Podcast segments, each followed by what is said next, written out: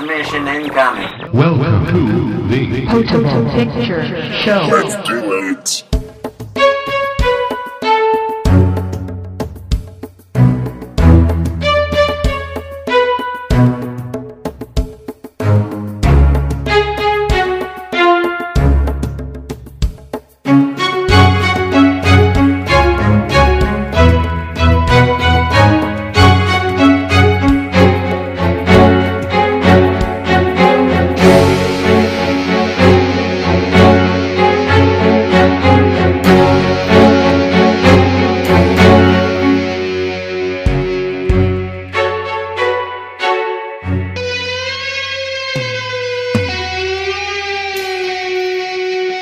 Episode zero zero seven five, Mario's ailing Mexican cousin, Ario. Welcome to the Potable Picture Show, your podcast dedicated to motion pictures and drinking liquors.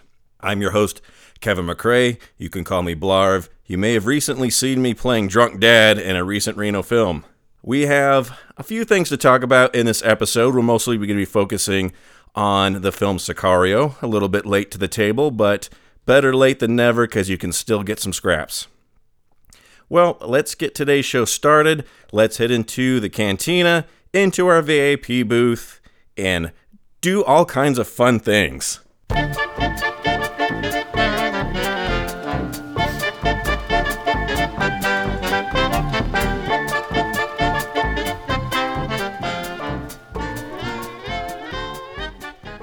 Well, here we are. We're in our V I P booth. Secure and safe, I'm snuggled up with my champagne of beers, the Miller High Life. I'm living the high life. It is nearly the weekend, and that is very exciting.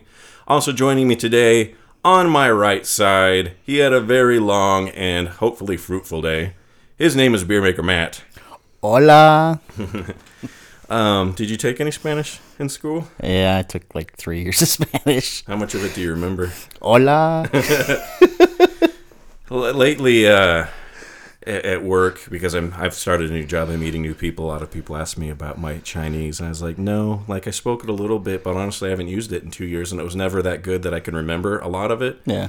Um, I've probably said on the on the podcast before, I used to insist on going certain places and getting drunk and only speaking Chinese if I went to a Chinese restaurant, which I did even in Reno, but that was like three years ago, so it's probably about been three years since I've used my Chinese. Um. Yeah, I was uh, on a date with a Colombian girl last weekend, and she got a call in the middle of the date from her sister, and it was just like speaking Spanish like a mile a minute. Yeah. And I, I got like maybe three words out of that whole conversation. Yeah, that was like, so this one guy, this older gentleman, he's an interesting guy. Um, he said, let me practice my Chinese on you. And he said something, and like, it was like, um, in a movie where you see like a chest with cobwebs slowly opening. It was like, okay, it's been so long since I've heard Chinese, and it's usually pretty easy for me to hear um, white people's Chinese, yeah, as long as it's decent, than sometimes Chinese Chinese, because some Chinese has like some very weird accents. Yeah. So I was like, okay, wait, okay, I wasn't really, my brain wasn't ready for you to say that. I, I was like, okay, you said this, this, this, this. Okay. But it was just, it was so foggy to me. um, I would... I would like to pick up on my Chinese again, yeah. or, I, or I'd like to learn Spanish now that I'm working at the airport and it's easy to get to Spanish-speaking countries. I think if you, yeah, if you don't use it often, it's one of those things that it, it's hard to to hold on to. Yeah, I think maybe if if you're pretty fluent, it won't go away. But as I said, I never was yeah. was too fluent. Um, like if you grew up speaking it or something. Yeah, I did. I did put a Facebook post saying, uh, anyone out there with a couch, let me come visit you. and. And Handsome Rob sent me a message. He's in Spain. He said, I got I got a floor if you want to come to Spain. I was like, I fly into Madrid. He's like, I'm not too far from Madrid. Maybe we could meet up. So that's a good thing. Thanks, Handsome Rob. um, I don't know when that can be. It's hard to fly standby basically between now till after the year, although I might Especially try to, internationally? Well, anywhere, just because yeah. of Thanksgiving and Christmas. Um, it might be easier internationally. Uh, it's kind of true. I don't know how many, you know, I don't know. Oops, my notes died. Um, I was going to talk about that I went last night to see the premiere of one of the projects I worked on, and I was kind of nervous about that, mostly because I was in it. Actually, entirely, I wouldn't be nervous otherwise. Um, Matt, when you were doing film stuff and you were teaching film or looking like people that are, I don't know what you'd call them, advanced, advanced hobbyists, people that know their stuff. What was like right. a, a common mistake you think you, you saw people do, or or maybe not a mistake, just something that that might poke out? With me, it was a lot of kind of the, the shot setup, like especially the, because a lot of what I deal, dealt with was the, the post. Yeah. Um. So a lot of editing mistakes as far as like, you know, you see somebody walking up to a door. Um, and there's kind of a gap. Yeah. Awkward. Yeah. So there was some of that in this. So what I'm going to say right now is kind of nitpicky because um, this project was better than anything I've ever done. Um, and I'm jealous in some way. I actually am jealous of a few people. I, I have like a real weakness for setting up shots. Like I always think they're going to look nice and then they don't. So this kid... He's really young. He's like eighteen or nineteen. Um, but he, he's his his eye and the the quickness with which he gets um, images is really good. But one thing I, I've noticed, um, and he actually used lighting. I was complaining about p- people not using lighting. Um, you know, this is more like, I was talking to Heathen about this. Now that people have computers and iPhones, everyone thinks they can go out and make a movie, and they don't do things like um, like the right eye level, like the rule of thirds. I was right. teaching Heathen about like the rule of thirds, where like, you know, I'm looking at shots and like there's a whole bunch of headroom and the person's like sh- right in the middle of the frame, or like just weird looking. Um, a lot of people not using lighting. I've even asked about it on projects, like, why are we not using lighting? Because there's even been lighting there, yeah, accessible. I know that some people might not be able to use lighting because they don't have the money for it, because we're talking about, um, you know, projects that are zero budget. Uh, but even on projects with that, like I've used reflectors and things like that with, with the sun and, and do the best I can. But one thing I've noticed a lot, and it, it happened on this project and I've seen on others, is a lot of, especially visual filmmakers, they really skimp on the audio. And movies are half video and half audio. I mean, there's not really silent films anymore. And people, uh, here's a tip for everyone at home. Go and get the best microphone you can afford, even if it's ten dollars, twenty dollars, one hundred dollars at Radio Shack. Don't use the microphone that's built into the camera. Don't do it. it. A lot of people think they can get away with it. There's another project I'm working on where they're doing the same thing. They're like, I'm not going to use, I've got, they, they get, same thing. They have a microphone in the car, but they're going to use the microphone as part of the camera. Don't do that. I've never worked on a project that way. Not not P S As, not even when I'm like, you know, was working at like um, doing public access stuff, doing interviews with whatever. Don't ever use that that, that microphone. Um, w- one thing is it's very noticeable when you see the project, and it takes it from like seeming professional to seeming somewhat shoddy. Um, you get like a, a, a mix of audio volumes. If you're editing, like you're doing the, the, the traditional, like, shoot him, shoot her kind of thing, you're going to get a weird mix of background noise. So that took me out. On the other side, the, the kid did commission some music for the film, and music can go a long way, too. So that that added a huge effect. But anyway, for you guys at home... Um, well, yeah, and it's, it's really cheap nowadays, especially to get a... Uh, audio recorder mm-hmm. uh, to hook up some mics, and you can do some quick audio adjustments right there on. Yeah, and like I said, I can understand if you don't have that much money, but get a ten dollar mic or something, and and and, and, and if you can't afford a, a boom, then just, you know, tape it to a mop. Do something like that. Uh, so you're saying the audio on this project was not? It was. It was all right. Um, it's on YouTube now. We could watch it if you. Well, you might be too tired afterwards. It's like an hour long. Um, another thing is kids really good at getting shots and stuff, but it's sort of like what you were saying, Matt, it, that uh, occasionally, because he's so used to it, he, I don't think he always got covered. So like all of my scenes were basically one take, and there was little things that could have been fixed with editing that were awkward. Um, one thing I noticed that was kind of slight was um, matching eye lines. So if I'm talking to you and you're talking to me, yeah. but they're doing we're doing individual like single shots of each other, but I'm doing what I'm doing now and basically looking that way, away from you. Uh, but most people look at each other, at least a little bit. So there was some of that. There was some of like people facing one way, and then the next shot, they're sort of at a different angle. It, it sort of worked because a lot of this short film, it's a fan film for um, Nightmare on Elm Street. It takes place between Nightmare on Elm Street one and two. It's kind of a bridge. And a lot of it happens in the nightmares, so it's all right to have some of that confusing, you know, looks. But there's, uh, again, as far as editing, there's a part where I'm in it where I'm walking towards the door with a like a bottle of vodka in my hand, and I go to take a drink of it and then put it in my pocket, and it's obvious that I didn't take the cap off. Actually, it's not obvious I didn't take the cap off. It's obvious that I must not have when I put it back, because right. I don't make any motion of putting the, the, right. the cap back on. I just put yeah. it back in my pocket, which, you know, maybe, maybe I was thinking maybe I'm so good at drinking that I just loosened it up with one hand or something like that. But I'll, I'll, I'll maybe I'll throw up a link on um, um, the website, potable picture show dot com, if you want to go check out the YouTube video, or just YouTube um, or search YouTube. Put in something like Trial by Fire, Nightmare. It's uh, Nightmare on Elm Street, Trial by Fire. It's a fan film. It's been a while since I've seen the Nightmare on Elm Street, so I'd definitely like to check it out. It was interesting. As I said, it turned out in a lot of ways better than I expected. Um, a couple of my lines that I thought were going to be bad were, so...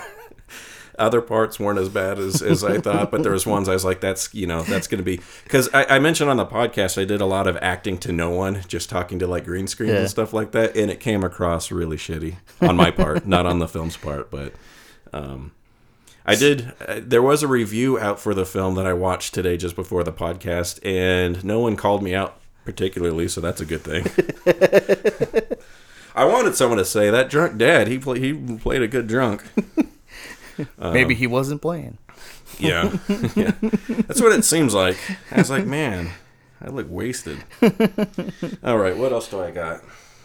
Do I have anything else in my notes I was going to talk about before we go into the news?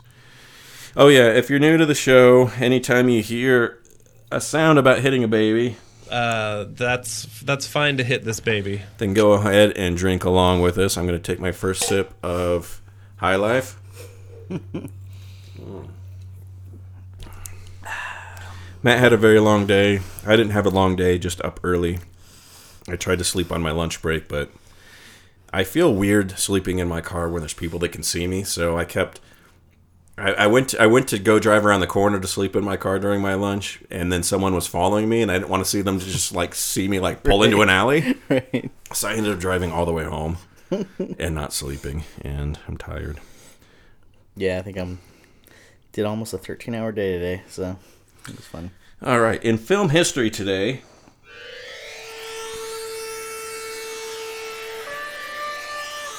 in film history,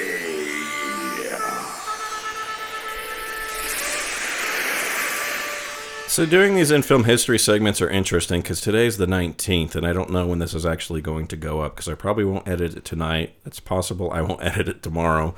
Um, tomorrow I'm doing some trailer checks right after work. So maybe maybe I might be able to do... I'm doing uh, Hunger Games and the day night before tomorrow. Um, so maybe I'll be able to do it after that. Saturday I was going to go be an extra at Bonanza Casino. I don't even know where that's at. For some project that's out of town here. Hmm. Again, not paying anything. I need to get my IMDb page up so I can say man in the crowd for, for this scene. Um...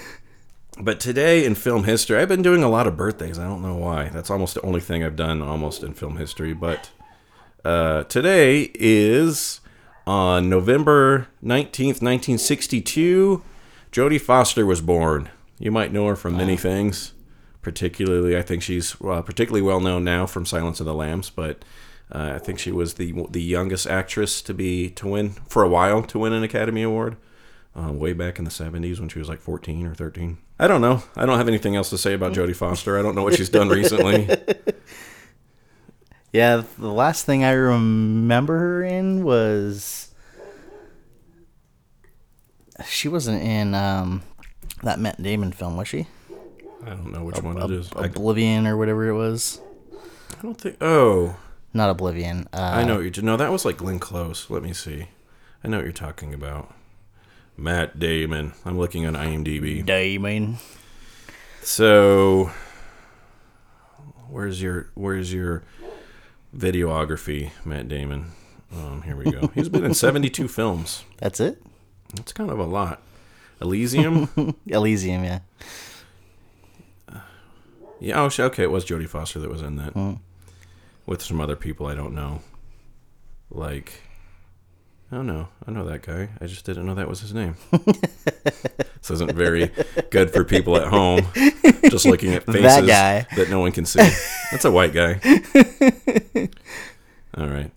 So yeah, Jodie Foster's all right. That was uh, today in film history. Let's head into the news. I got news!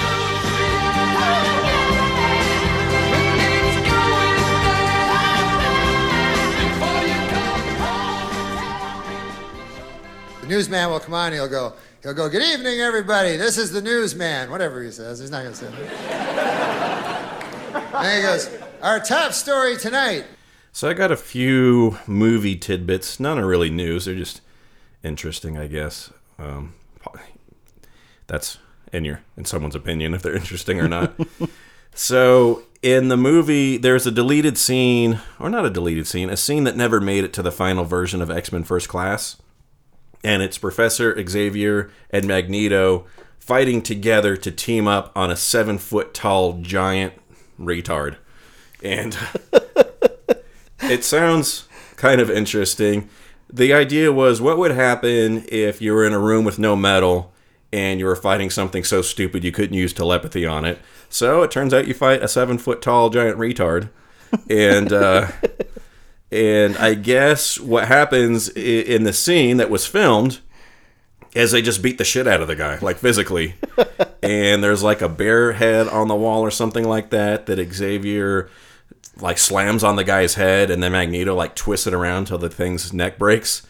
Sounds kind of gruesome, but they said probably the reason it wasn't included is it just came across really silly and it changed the tone of the film. Wow. Not that the film, not that the film was like one hundred percent dark and serious, but they just said that it was silly. Uh, uh, McAvoy, who plays um, Xavier, he said it was a really, really fun uh, scene to shoot, though. uh, I, I wouldn't mind seeing that if they have it in some video so, extra somewhere. Did they say if this retard had like a power, or was he? Just... I, I just think he was retarded, and that was his power, is you couldn't use mind control. Wow. And I don't know, like, the setup of the scene, like, how they end up in a wood cabin with a seven-foot-tall, you know, inbred. I'm not really sure how that works. But I would like to see, you know, Professor X kicking the shit out of someone physically. Yeah. Because, you know, he ends up in a wheelchair. Force Awakens, as everyone knows, everyone's calling for, where's Luke Skywalker? We don't see him in the trailer. We don't see him on the poster. No one knows the secret other than... Um, that uh, supposedly it's it's all intentional. He is in the film because you can see his name, Mark Hamill. You can see his name at the bottom of the poster. Uh, but we don't know why he's being kept secret, if it's because of some big reveal, if there's a if there's a physical look to him, if they...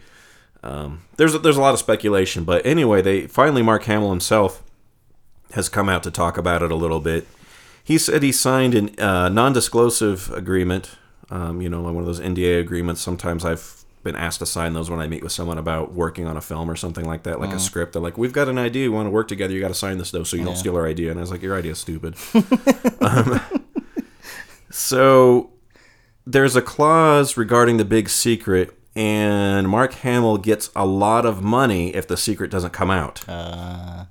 So he has his own reason to, to keep the secret and try to keep it hidden. Um, if the secret leaks, Hamill loses out on a, some uh, on some amount of money. The amount of money, they don't know how much, but chances are it's a lot. He said he had a similar deal during filming Empire Strikes Back, um, that if he kept the secret before the day before the movie's release, he got paid. And um, and like I said, he compares it to the Darth Vader reveal that uh, I am your father.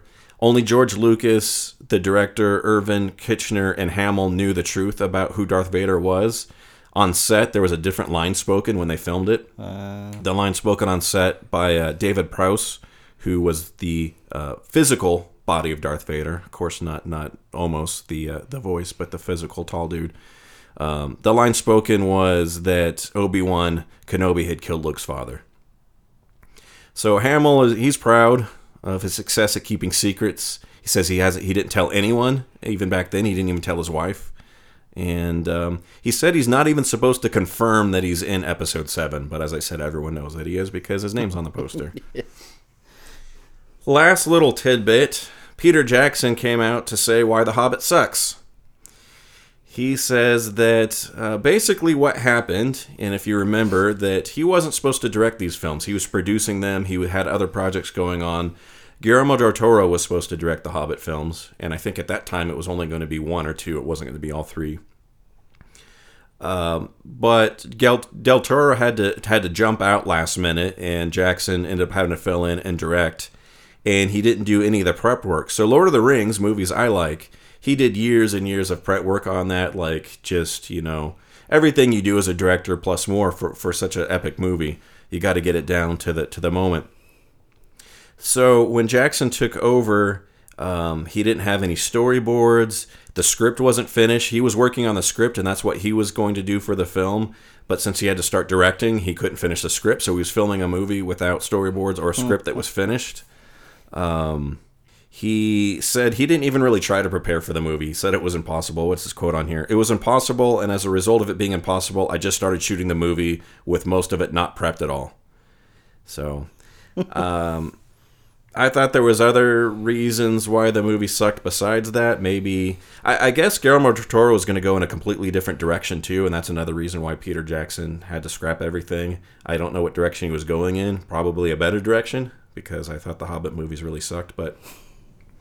But again, as I've mentioned before, the Hobbit book versus the Lord of the Rings book is very different. The Hobbit book is a kid's book. The Lord of the Rings is an adult's book. So to me, it went along with the movies. The Hobbit movies were more of a kid's movie, and I didn't really have a problem with that. I went in knowing that it was going to be a kid's movie more, and I wasn't probably going to like it as much. Even being a kid's movie, there was some ridiculous scenes, I thought, that were a little bit over the top. But I think maybe if I was a six-year-old kid, I would like to see a bunch of dwarves going down a river, shooting people.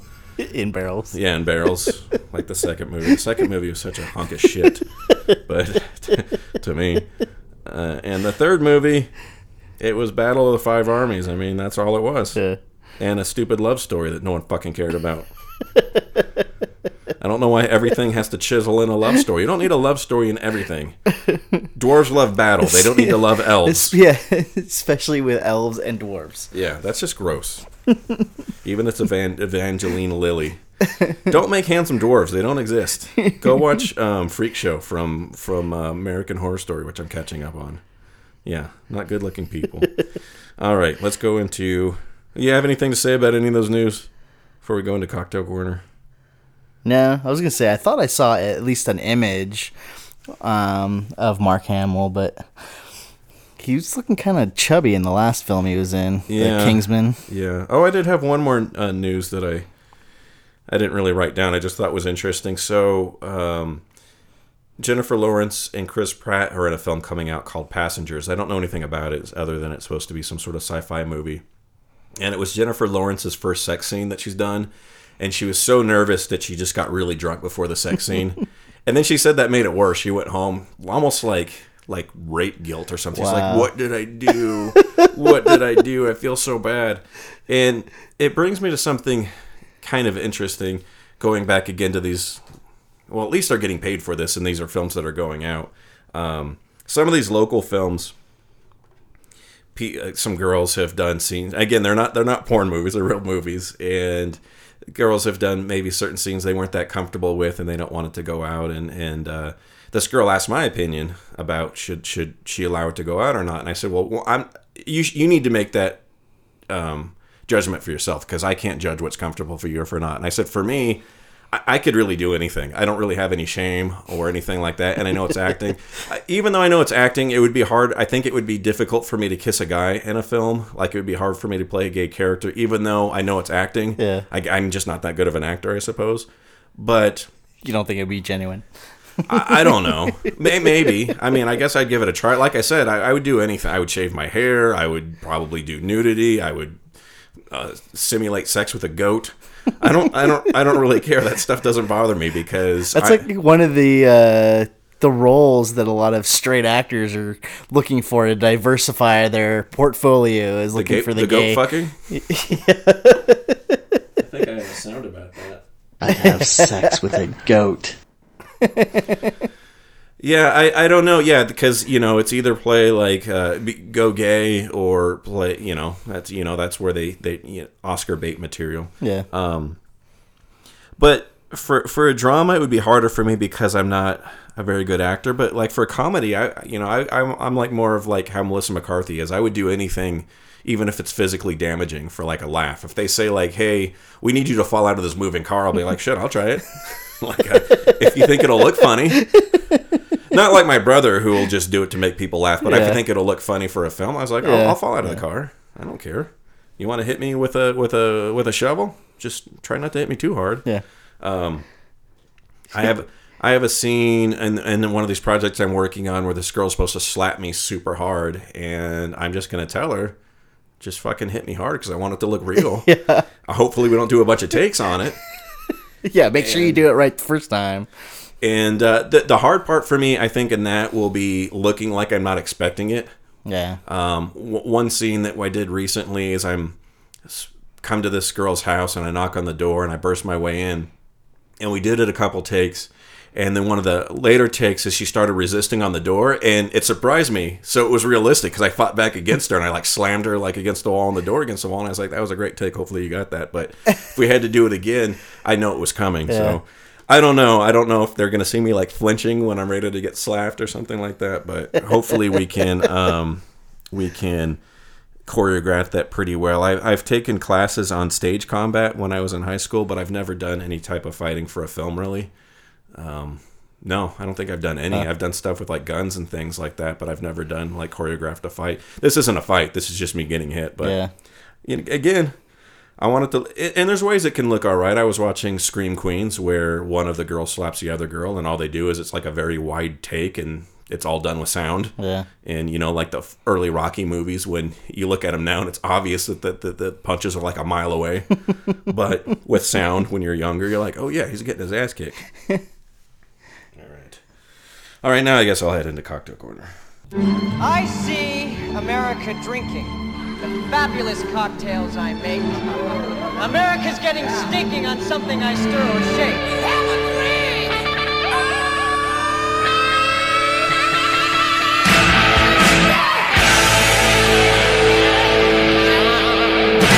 a drink! So, because we're doing Sicario, we're going to do a tequila drink. Um, and this is another invention, which means it's probably not going to turn out very well, but we'll see. I... was very lazy and tired about going and getting ingredients, and just before the podcast started, I was like, well, maybe I can come up with something. So, Matt, um, so in front of Matt, we've got two margarita glasses filled with ice. Go ahead, and I what I did is I had a tea bag, a green tea. It's a green tea, uh, pomegranate flavored, which I sieped, and then I put in the freezer for a little while to make it chilled. So if you want to distribute the iced tea evenly between the two cups...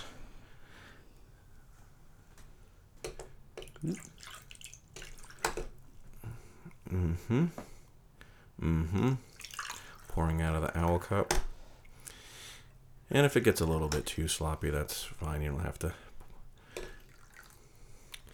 And then, looks pretty good. And then if you want to put in, we're going to put in two ounces of tequila in each cup. So you could just basically fill up that shot glass and maybe a couple extra drops. And as I said, I haven't tried this, so we'll see how it goes. I did see a recipe for, it was, um, I like to make simple syrups. I've talked about that on the on the uh, podcast before, mint simple syrups and things like that. There was a chamomile tea simple syrup, and um, it was like lime juice, grapefruit juice, chamomile syrup, and tequila. And then the last thing is we have some of that key lime juice. I, re- I wish we had fresh juice, but don't, like, put like just like four drops because it's yeah that's good. We don't need a whole lot of that because it's a little bit goes a long way. Mm-hmm. Again, if we had a had a fresh um, lime, would be a little different. We'll see how this goes. It's an interesting color. I was going to drink to that Netflix's Marvel or Marvel and Netflix have a return tomorrow of their next after Daredevil. They have Jessica Jones starting on the twentieth. It's actually going to have the full season up at twelve oh one Pacific Ooh. Time tonight. I was looking to see if it would come out early like it did with Daredevil, but um, uh, that will be something I'll try to binge watch as much as I can. I don't usually binge watch any shows, but like I said, Daredevil was the only show I've really binge watched. I watched the whole thing in a weekend, which I never do. It takes me like two years to watch yeah. a season of something. So hopefully it's good. I've read a little bit about it. I've seen the previews. It looks like it might be something up my alley, and if it's half as good as Daredevil, I'll be I'll be all right with that. Yep.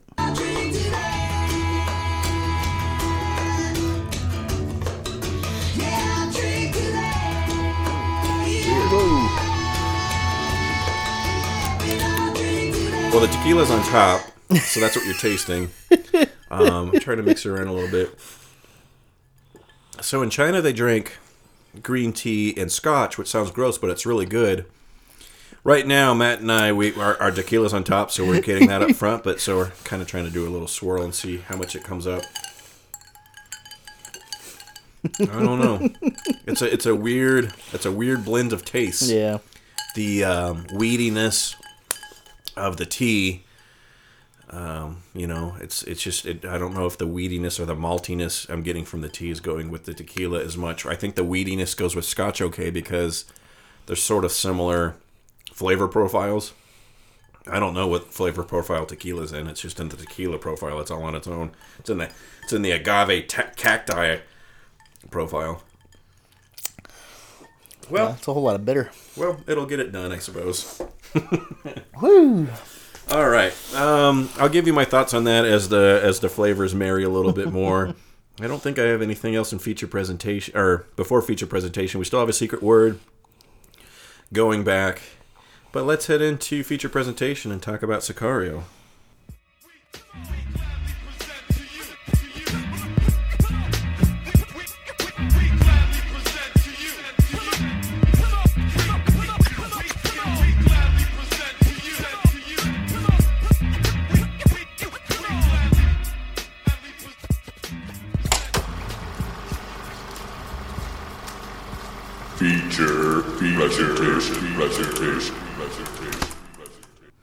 So this week, the film club saw Sicario, um, a little bit late to the party, but actually the theater, it was a small theater given that, but it was really full.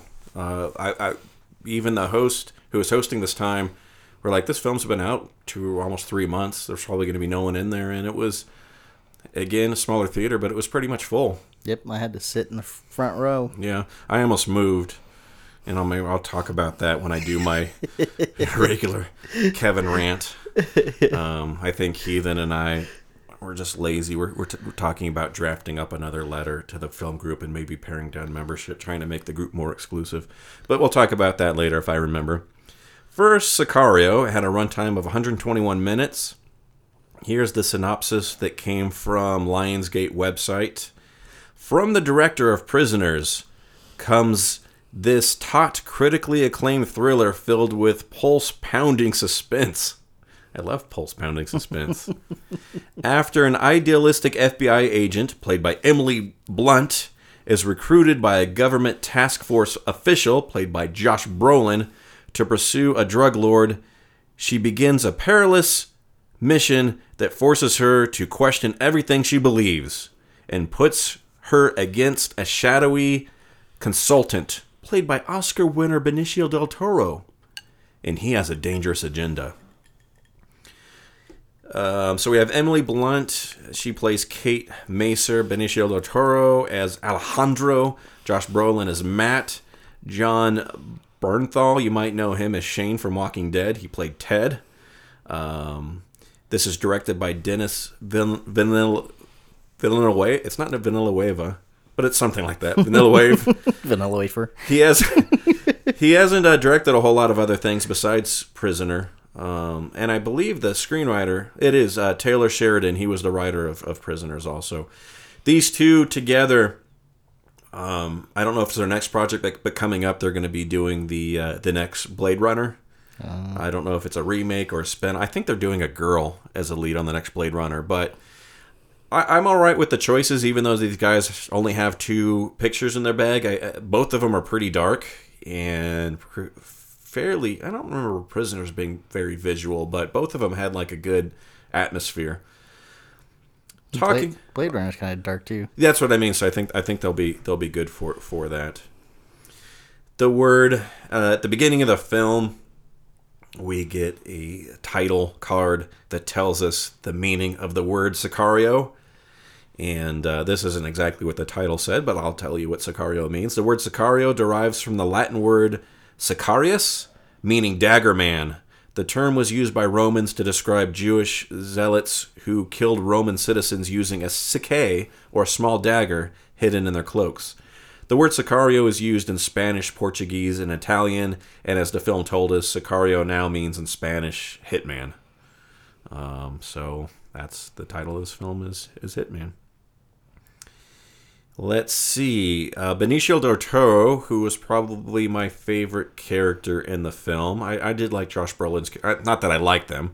I shouldn't say I, I liked the characters, but as far as what was interesting to watch, I, I thought Josh Brolin was interesting, but I but I thought Benicio Del Toro was really interesting. I've liked him in most things. He was in Snatch. He was in um, Usual Suspects. He's mostly silent in the movie. Although, um, initially he had more lines. In the original script, the character explained his background several times to Kate, Del Toro says. And Del Toro, uh, Del Toro says, that gave me information about who this guy was, but it felt a little stiff to have someone you just met fifteen minutes ago suddenly telling you what happened to him and who he is.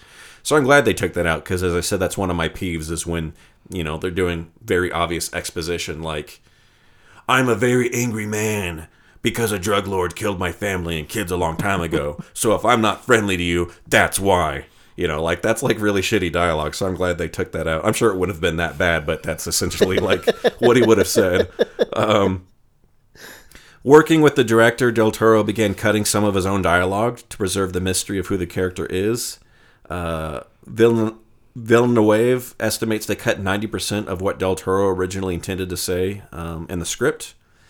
But the director also saw power in stripping the character down to a brooding silence, stating that dialogue belongs to plays and movies are about movement, character, and presence.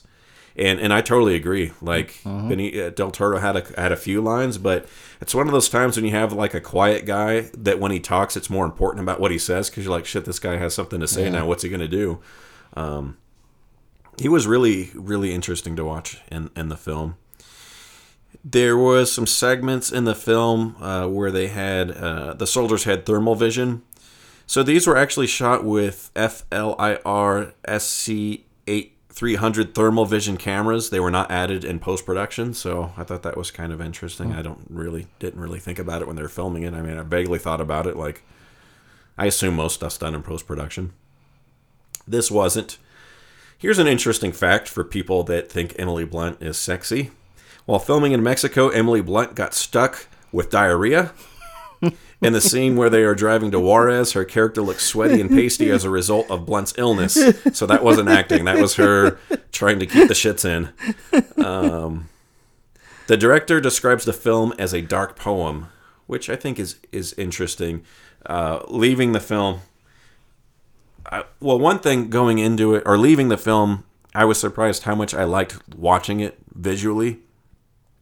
I did get um, fatigued in a certain way. They used mm. a lot of shots that I'm not used to seeing, and I, I don't know if they have a term for them. I'm calling them medium-wide shots. So there was a lot of wide shots, but they weren't great landscapes, but they weren't tight. They weren't like medium shots either. They were like, that's as close as I can think of it, medium-wide shots, where they were show parts of the city, cars driving, people walking or whatever, and you know the people are fairly prominent, but not like a, a your regular medium shot.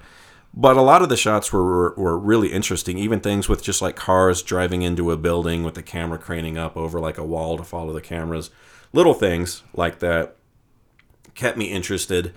Um, yeah, I mean, my favorite shot in the whole movie was a sunset shot where it's just a still shot of this this soldiers, the Delta Force, walking into the sunset, kind of into the dark. Mm-hmm. From the sunset, yeah. And you can kind of see them as they're going into the darkness, flip their night vision cameras down. Yeah, yeah. Again, I just I did not expect a movie about um, uh, drug wars in ghetto Mexico to to look. So I can't say the shots were they weren't pretty. They just were put together really well. They were they were they were nice to look at, and I think even from someone that doesn't come, even if you go into a movie. Like, I don't sit there and watch a movie that analytically. Like, I'm not that kind of person. But I think even people less than me can still subconsciously appreciate, um, even if they don't notice it. Just like good and bad editing. You won't notice good editing, but it can put you in, in a certain feeling. I, I think one of the guys in our film group, because he's like, what did you think about it? The first thing I said was like, it was nice to watch. He's like, but did you like the plot? Like, I don't know. It seemed like he maybe didn't like the movie yeah. or something like that. Um, I don't know. Yeah, they all kind of stared at me when I kind of gave my feedback. But, yeah, I mean, the story was all right, too. Uh, one of the things... Let me get your take on this, Matt. If I had something that I'm not sure if I liked or not about the movie, is we had the main character, Kate, played by Emily Blunt, who, for the most part, didn't have... It's that old... Um, if you've watched the, the Big Bang Theory, where they talk about Indiana Jones being a shitty movie because Indiana Jones doesn't affect anything in the movie. Right, yeah. That's how I got from this, is Kate had no effect on the movie. She didn't really matter if she was there or not there. She was basically a tool. She didn't affect anything that ever happened, I don't think. Um, I mean, it could have been anyone. She was more like our eyes. We were supposed to experience the film through her and her experience and her uneasiness, because we don't know. She doesn't know why she's there. She doesn't know what's happening. She tries to get answers. But really, she's ineffectual. She doesn't do anything except for get nearly raped and killed. Mm-hmm. And as I said, if you took her out of the script and put in someone else, it, w- it wouldn't have mattered. She had no effect on any of the plot lines at all, other than, you know, getting um, shot yeah. when she's wearing her bulletproof vest. And, uh, and then, like I said... Uh, um, going out nearly like Shane did in, in the first Walking Dead, like almost the same dialogue. Like, this is on you. Isn't that what Rick says to him? Something like that when he's kill- when yeah. Rick's killing Shane in the first yeah. one, and that's what Shane's telling her. Or not Shane, I don't know what his name, what I said his name is in this. This is you, you did this. So I don't I don't know. I didn't really think about that while watching the film, but afterwards I was like, well, because I kept I kept hearing about how this was another good example of a female empowerment movie. And like a very strong female uh, lead character. So hearing that, that's what made me think about it. And I was like, well, I don't really get that. No, yeah, that it could have been a male playing that yeah. role. It, the The purpose of that character was to, to show the, the fruitlessness of that that role. So that yeah. it, there's nothing you can do to change the circumstances. That you're just there uh, to serve a very specific purpose, and you have no idea what that purpose is. And I'm not sure, you know, and, and for a main character in a film, they usually have a, an arc or a, a path, or usually it's a, oftentimes it's a physical growth and a mental or emotional growth. I'm not really sure what she achieved, how much different she was from the beginning to the end, other than being more distrustful of the government. Like, I don't know how much her character evolved, or, you know, from point A to point B, what her growth was. I well, know. yeah, I think she actually did like an anti-growth through the movie. So yeah. she, yeah. I mean, she did stick to her guns at the end. Is is they try to get her to sign off on this paper saying they did everything by the book, and she said, no, I'm not going to sign it. And she doesn't sign it, right? No, she signs it. Oh, she does eventually yeah. sign it, and then she goes to shoot him, and then yeah. she doesn't. Okay, so yeah, so she's just a pussy then. Um, I thought she didn't sign it. I was drinking during the movie, and that was the very end of the movie.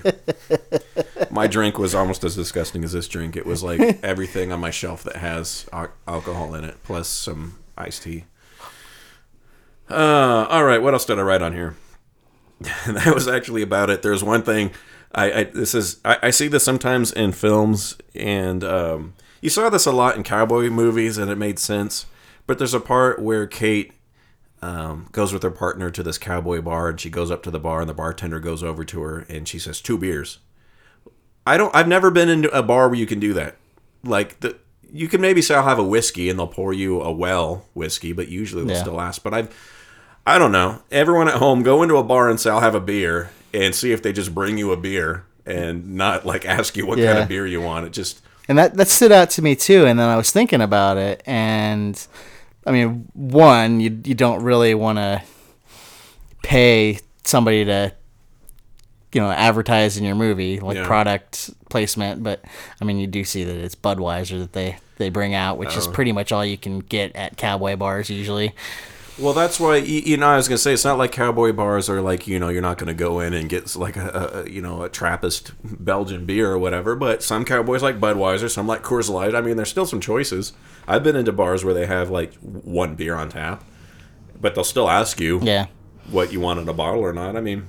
I can't remember what my exact thought was at the moment. Maybe but they it wanted was, Corona. It was, it was kind of along the lines of... Um, It, it just wasn't important. It was kind of a generic yeah. filler to kind of let you, uh, just another thing in the movie to kind of let you fill in yourself. Yeah, it wasn't a big deal. It just it just made me think about, about that, though, because I've seen it in other movies where they've done that. They're like, I'll have a beer, yeah. and they bring them a beer. And and uh, so so it's not like that this does it differently. It just always strikes me as kind of funny. I, I do like the old cowboy movies where they're like, bring me a whiskey and leave the bottle. Yeah. Like, you could probably do that in a bar now. They'll just and they charge you a slap lot. A coin on the counter. yeah. One of my favorite shows, Deadwood, you know, they always had just a bottle out there, and there, I guess you just pay for what you drink or whatever. Bring me some of that rock gut. Um, yeah, I don't... I didn't write anything else down about the movie. Oh, the only other thing I wrote down is uh, there is a Netflix series called um, Narcos, which... doesn't happen in Mexico. It's um, it's the story of Pablo Escobar in Colombia, and I haven't finished it, but it reminds me of the same thing. It's it's it's the drug wars in the eighties with when cocaine was flooding the streets, yeah. and uh, Reagan or the government was trying to find out ways to legally or secretly send out their army to go to war, and that's what a lot of what this movie was about. It was we find out that all of this stuff is. If not legal, is sanctioned from way up high, basically the president uh, or that level, yeah. and saying just find a way to get this done. That's what um, Josh Brolin tells Kate. I think it's Josh Brolin tells her. Someone no, tells her. It was her, her superior, oh, the okay. F B I.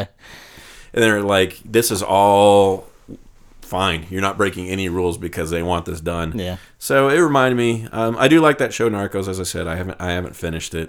Um, I'm not super into these kinds of things, but if they're if anything's done well, I'll watch it. Have you seen any of that show, Narcos? I have not.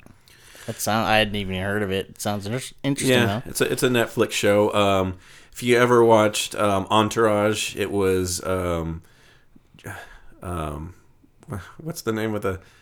It was uh, Vinny's first first role was playing Pablo Escobar in the movie Medellin. Oh yeah. if, if if you're an Entourage fan, um, it's funny. My, my friend makes fun of me because that's all I really know, knew about uh, Medellin and Pablo Escobar was from Entourage, and he's like, "You're a stupid fucking idiot for learning about like important world manners from Entourage." From Entourage. I was like, I, honestly, I'd never heard of Medellin or Pablo Escobar before. Like, I think I've heard Pablo Escobar, but I didn't know who he was. He might have well as been Cesar Chavez to me. Oh, he fought for immigrant workers. No, well, maybe he did while he was killing other people. But.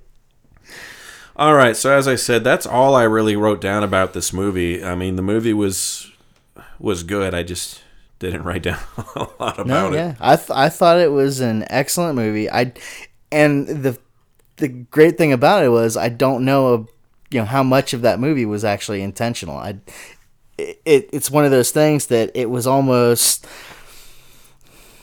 Certain things in that movie that were just too perfect to have been planned out and um, shot and and done the way it was done. Like visually or just... Uh, visually, but the great thing, I mean, we've talked about dialogue ruining oh. r- movies before, yeah. um, but this film kind of takes it a step further where just a lot of the long shots and the silence mm-hmm. just add to the general feeling of the movie. So it's very, it seems very deliberate. Yeah. Um, so it's, it's not like a, a, a shot that's meant to be there to fill something. It's very deliberate. So mm-hmm. everything in this movie just seems very deliberate and seems to serve a purpose, even though, like you were saying earlier, um, you know, there's certain characters that it, they really didn't affect the outcome of the movie at all. They were just there, but um,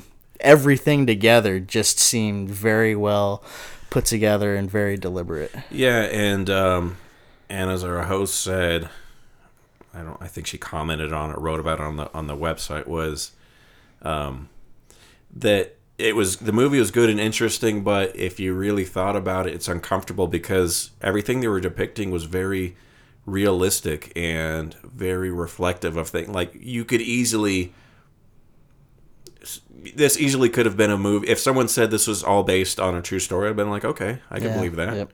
Nothing's too far-fetched. Yep. Um, I'm pretty sure things go along with this. As I said, the the acting was all pretty good. Um, Del Toro, even though he didn't talk a whole lot, he was really, for me, was really interesting to watch. When he wasn't talking, I kept, like, before they got into his backstory, I kept thinking, like, who is this guy? Which is was the idea. Um, Josh Brolin, he was one of those, you know, kind of adversary bad guys you see sometimes that are really charming and just laid back. They they make a point to show that he's wearing sandals at this important meeting. And, you know, that kind of shows how this character is, is that he's just, he doesn't really fucking care. And yeah. he's just casual. And he could probably, um, you know, sign his name off on having sixteen people killed and it wouldn't really bother him. And he would just go have a beer afterwards.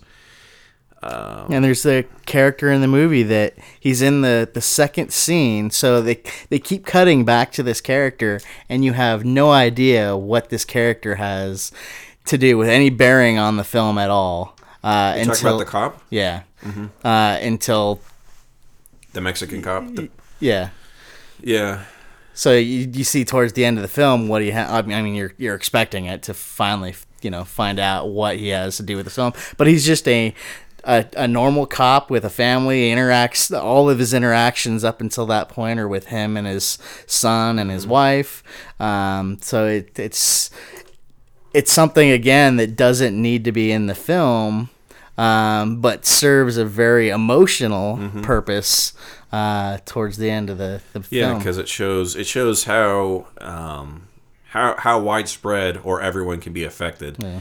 And and the character you're talking about, that was interesting because he doesn't really do anything that you like him or root for him. But I felt bad when he got shot, kind yeah, of, because, yeah. I, I don't know, mostly because of his kid, I guess, in the soccer game or whatever. But, you know. Um, you did talk about, and I agreed, you said part of the movie uh, made you feel like you were playing or watching a video game. And I thought the same thing. I've watched a couple movies like that, it's going going back to Lord of the Rings, where there's certain scenes set up where I'm like, I really feel like that they've just set up a level for a game. For this one, I was like, I feel like I'm playing Call of Duty or something like that because it's it seems very first person. Well, it's like it is. It's like a first person yeah. shooter for part of. For, and there was several scenes that did like the the first one was when they're driving into Mexico. Uh, in this entourage mm-hmm. or in this caravan, yeah, uh, and then yeah, when they're. And the tunnels. And yeah, and, and especially in the tunnels. I mean, even parts of it seems like a cutscene. So Kate goes off a, on a different path than the rest of the soldiers go. And that seemed very video game to me. And then meets up with, you know, has kind of a, a, a confrontation with Benicio Del Toro. And that, that, again, felt like very video game to me. Yeah. Like, I don't know. Yep. Like, that could have happened in, like, uh, Grand Theft Auto or something like that. Not necessarily in a bad way. Sometimes it just it takes me out of it. And, and video games are going to start taking over, if they haven't already, film as, as, as entertainment. Oh, yeah. Um, talking about... I'll, I'll start going off on some of my film rants now about the theater. So one of our people that always talks, there's this part where they're going through the, the caves and there's footprints. And the person that has to say the obvious, it's like... Footprints. And I was like, I actually said, shut the fuck up. I didn't even hear any well, I of said that. It pretty quiet, but, uh, but I was getting, I was getting so fed up.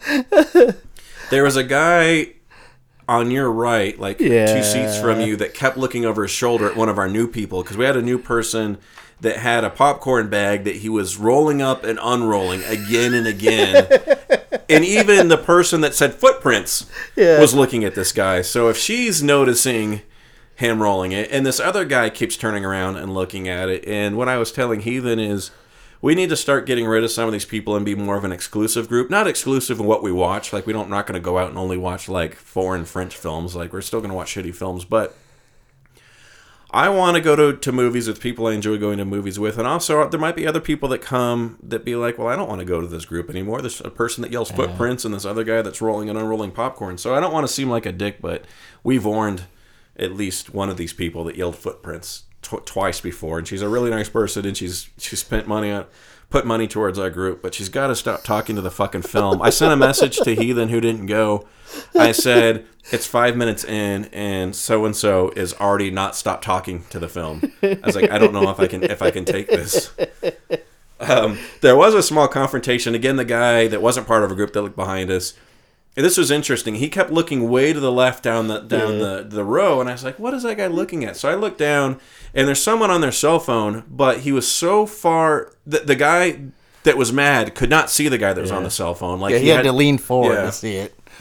And the guy that was on the cell phone was all the way against the wall. He probably wasn't bothering anyone. I thought it was weird, though, that he did have the cell phone right in front of his face. Like, he didn't keep it... When I was texting Heathen, I had it, my cell phone, like, under my thigh with my popcorn bucket, hiding it and trying to cup it with the other hand. This kid just had it right in front of his face. And um, once once it was pointed out to me, it kind of bothered me, but it was so far away that I did... It wasn't even in my peripheral, so I was like, okay, I don't care. Yeah. Um, then the kid gets gets up to leave... And the guy says, turn your fucking phone off. And then the kid turns around, about to say something. I was like, oh, we're going to have a confrontation because I'll probably... Because you don't know. Maybe yeah. the kid, maybe his mom was sick. Maybe someone was in the hospital. Like, that's the thing I'm always trying to tell Heathen yeah. is you don't always know the context behind what people are doing. So don't always yeah. jump oh, on yeah. someone. I mean, I don't want someone to be on their phone. But... And he was leaving the theater. Yeah, he that... was walking out of the theater. That's why I thought maybe something was going on. It, it, you know, if you're on your phone and then you leave the theater, that's possible. You know, possibly he was just a dick and his girlfriend's like, well, if you're going to be on your phone the whole time, let's go. I don't know. But it also could have been possible, like, you know, his mom was in the hospital. Yeah. I don't know. I'm just saying don't don't judge everyone right. until you get the whole story. Even though I do it, too. I'm I'm acting like all high and mighty, but...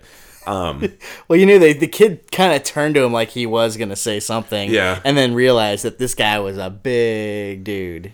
He was big. He was older. Yeah. He looked like um, he he looked like a uh, if if Bono from U two was like uh, an ex-Marine.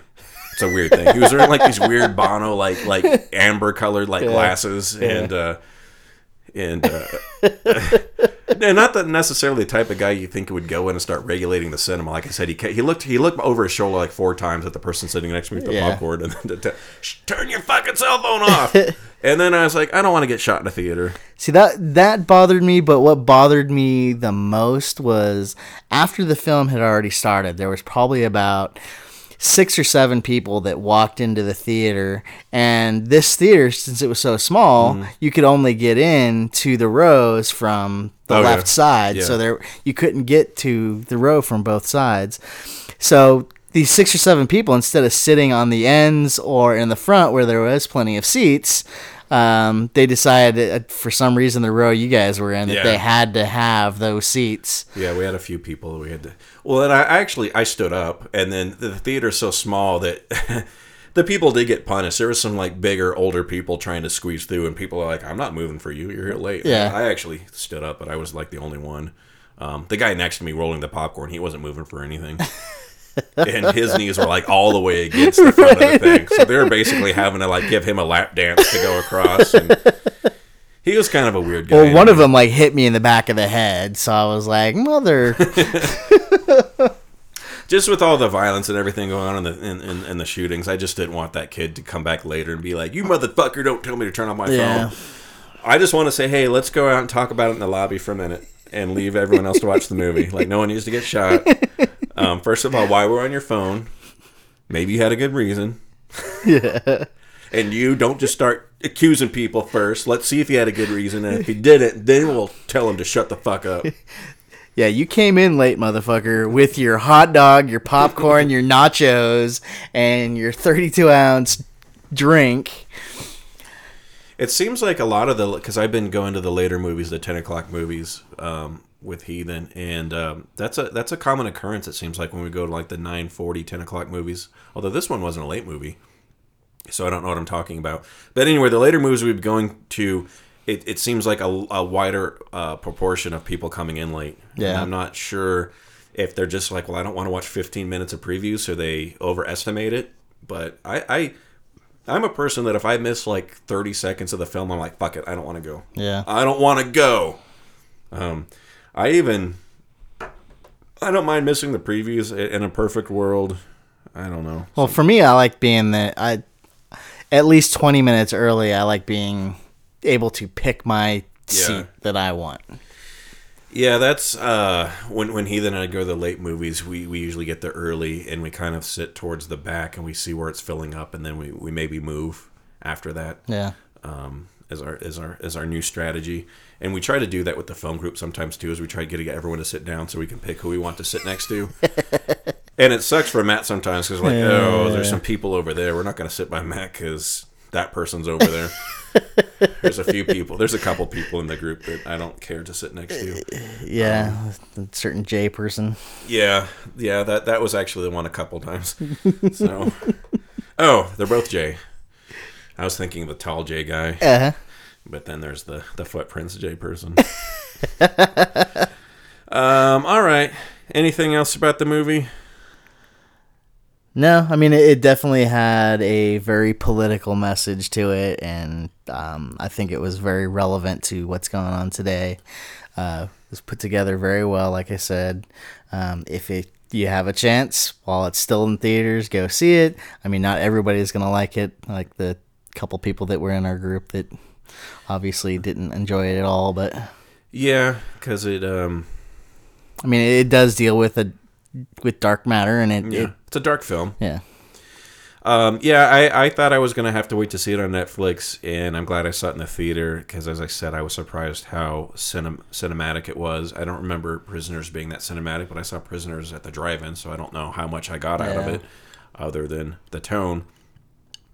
So go see it. I'm not sure if it does get nominated for anything. I don't know that it would win anything. The cinematography was good. The acting was all good, but I don't think any of it was good enough to win. Yeah. Might get a nomination for supporting actor, but again, probably not good enough to win. We're getting we're going to get some real of those Oscar bait movies coming out now, like um, Eddie Redmayne playing the first transgender in The Danish Girl. Yeah. Um, what are some other? I don't know. It's all going to be like people playing, like you said, people playing lesbians and gays and... And uh, and maybe uh, Ian McKellen is, is Sherlock Holmes, who's gay in real life. Right. So there you go. All right, let's go to the five. The five. So I'm going to rank, we're almost at the end of the year, and I'm going to rank my most anticipated movies that have yet to come out. These, I believe these all come out in December. Some of them, if they do come out in December, will be a limited release because I think the previews say they come out in January. But they do come out in December. So I'll start at the five and I'll go to the one. So I'll go from the crust to the cream. Starting with number five, my most anticipated movie coming up for December is The Big Short, about the financial collapse that happened recently. Not super into economic things. There was a H B O movie that was very good that explained it very well as far as could be explained to someone like me that doesn't know a lot about um, domestic economics and how it combines with the world. But it's a, a good cast from what I can get from the preview. I think I'm really going to like Steve Carell in this film. It seems like that he's going to have another good performance. It's got Brad, uh, Brad, Brad Pitt in a role that we don't usually see him in. He's just kind of a crusty old seventies looking. Even though this happens in the what ten, ten years ago, less than ten years ago, just he looks like uh, I don't know, just looks like a seventies Brad Pitt to me. We've got Christian Bale playing a part that we don't normally see him in too much. I think he's also going to be very good in the movie. Uh, we have Ryan Gosling, who, as people know, I think is very overrated, and he just looks like he's playing another Ryan Gosling character. I was like, okay, no big deal. He's got a whiny voice.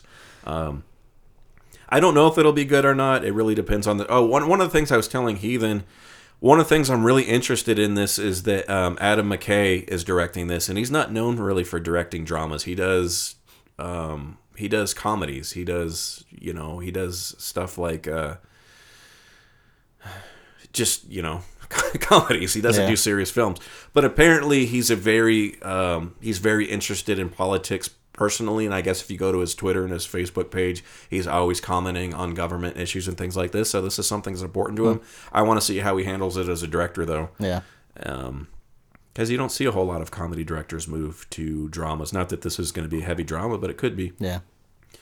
Number four, Krampus yeah. with Adam Scott and uh, and I'm trying to remember the name of the dude that's in every single movie. Um, so yeah, I don't know how good this movie is, but I'm looking forward to it. I uh, you know, it, to me it seems very similar to Gremlins. I think it'll be a fun thing to mix into December with all the other serious movies and family movies going on. We're also going to get a little bit of killing. And um, and some dark humor, and I think that will really break up the month pretty well. Number three for me is Hateful Eight. It's kind of mm-hmm. weird that a Quentin Tarantino movie would make it so low on the number three. Um, I'm really looking forward to this. I'm thinking about using my travel privileges on the airlines to fly somewhere where I can see it. I might fly up to Portland, Mike, and see it. Um, Portland has a theater called The Hollywood that is uh, fitted with seventy millimeter. They'll be able to show it how it's supposed to be shown. I um if I can get a cheap flight, I'd go with you. Yeah, I uh I not the biggest Quentin Tarantino fan in the world, but I have liked all of his movies. um I think some of his movies are um what do you say they they're they they're not totally um they've got some weak parts in some of the movies. For example, Inglourious Bastards, I really like, but it has a couple scenes in it, and I'm like, I don't really think that that needed in there. Yeah. But then it has other scenes that are, like, so great. And he's also one of those directors, or at least a screenwriter, um, since he's both, but I think you get this more from his screenwriting, that definitely has a style to his films with the dialogue. That yeah. It's not very realistic, the dialogue. It's the kind of dialogue that I would aspire to write, being that it's very stylized, but it's so enjoyable to watch. Like, again, I always refer to the opening scene of Reservoir Dogs when they're talking about tipping. Um, also, again, very interesting cast, like a lot of Quentin Tarantino films. Another thing that Quentin Tarantino has a skill for is taking actors that are out of the limelight or faded or people have forgotten about, and he turns around and he shapes them into stars again, like he did with John Travolta. Like, he, you know, he's done this several times, so... You know, I'm interested to see. Kurt Russell hasn't done a whole lot lately, so I'm ex- kind of interested to see what he does with Kurt Russell. Number two on this list is Revenant with Tom Hardy and um, DiCaprio. And DiCaprio. This is a film I definitely am going to want to see in a big wide screen. Same cinematographer as Birdman, which was one of my favorite films to watch recently. I haven't seen it since I saw it the first time, but I am up for watching it again just for the camera work. I was talking about Birdman just yesterday, um, talking about, uh, I don't know, just just the amount of planning and precision mm-hmm. it takes to do those long takes. Yep. So I'm excited to see that one. And then, of course, probably everyone knows what number one is going to be. It is going to be The Force Awakens. It hit our news, and it is such an anticipated movie. I wonder... if this movie is more anticipated now because the prequels suck so bad, or if the prequels never happened, if this movie would be even more anticipated. Um, I think some people are kind of uh, afraid of getting excited for it because the prequels are so bad. Also, some people don't really like J J Abrams that much. Like, they liked the first Star Trek that he did, and then they didn't like the second one, so they're kind of worried about... It's a lot to live up to, yeah. but... You know, I'll go in probably liking it because I know, I don't know, but I'm pretty sure it's going to be better than Phantom Menace. And if it's better than Phantom Menace, I'm going to be excited. Plus, it's got Han and Leia and I guess Luke probably in the third act. It's got all the original Star Wars people we didn't see in the prequels, so that's exciting in its own. And our film page, some people said, well, they're just using nostalgia to sell tickets. I don't think they're using nostalgia to sell tickets, other than they're nah. trying to... I think they are trying to take what made the first three movies, the original three movies. I, I think that they're trying to take what people liked about those and move those to the move that to the new ones. But I don't think that they're trying to cheat at doing it. Yeah. Um, the... the Kasdan, who who wrote the script for this, he wrote the script for Empire Strikes Back. I think he also directed Empire Strikes Back, and he wrote the script for Return of the Jedi. He has a very um, he has a vision about how all these films tie together, and it's it's about um, trying to reach your potential, trying to find out who you are, at any age, whether you're a kid or an older person, saying, okay, I don't know exactly who I am. I know who I want to be, and I'm going to try to find a way to, to do that. So I think they're going back to the, these films. I, I think they're going to introduce some new characters to us. I think some of the older characters might have some bigger parts than we expect, like Han Solo. Mm-hmm. I think he might have a pretty big role until he gets killed off, which is my guess. I would put money on it that he gets killed in these movies. I think I wrote that on the Facebook page too. But yeah, I think it's, at the very least, I don't, I'm not expecting it to be an amazing movie, but I'm expecting to be able to walk out of that movie and go, mm-hmm. Yeah, I mean, it's not like the first one was that great of a movie, technically, or whatever. Yeah. I mean, it was just a Western in space. It was pretty cheesy, but there's just so many things that, that made it universal. And even with, with these new ones, even in the previews, hearing the music and seeing, like, the Millennium Falcon and things like that. I mean, again, that's trading on the nostalgia, but that's some, that was some good music that John, that John Williams did. Yeah, yep. So, all right, let's head into Last Call, I suppose. Last call. Looking at the world through the bottom of a glass. All I see is a man who's fading fast. Last call. Any um, guess at the secret word? It is a feeling that someone has when something, maybe they did something bad. Remorse? Oh, you're still on the right track, but that's not it. Next week... Well, actually, any other last words, Matt? No. I don't know if we will have a podcast next week. If we do, it'll come out on a weird time, like a Monday or something. We are seeing a double feature on Sunday. Heathen is hosting a Christmas free-for-all with Lev the Coopers and... Uh, what's the other one called? Before... Uh, I just... Yeah. The one with Seth Rogen yeah. and um, Joseph Gordon-Levitt, The Night Before, I think it's called. Yep. It looks pretty funny. Yep. We're going to see those movies. I don't know if we'll podcast that or not. We may take Thanksgiving off and, and um, thank the pilgrims for giving the Indian smallpox. Yeah. And if you want to see, uh, like I said, I mentioned a, a clip to the short film that I was in, go to our website, potable picture show dot com. If you want to email us, potable picture show at gmail dot com. Follow us on Twitter at Potable Pictures. Do whatever you like. Until next week, everybody, I guess, go ahead and keep it wet.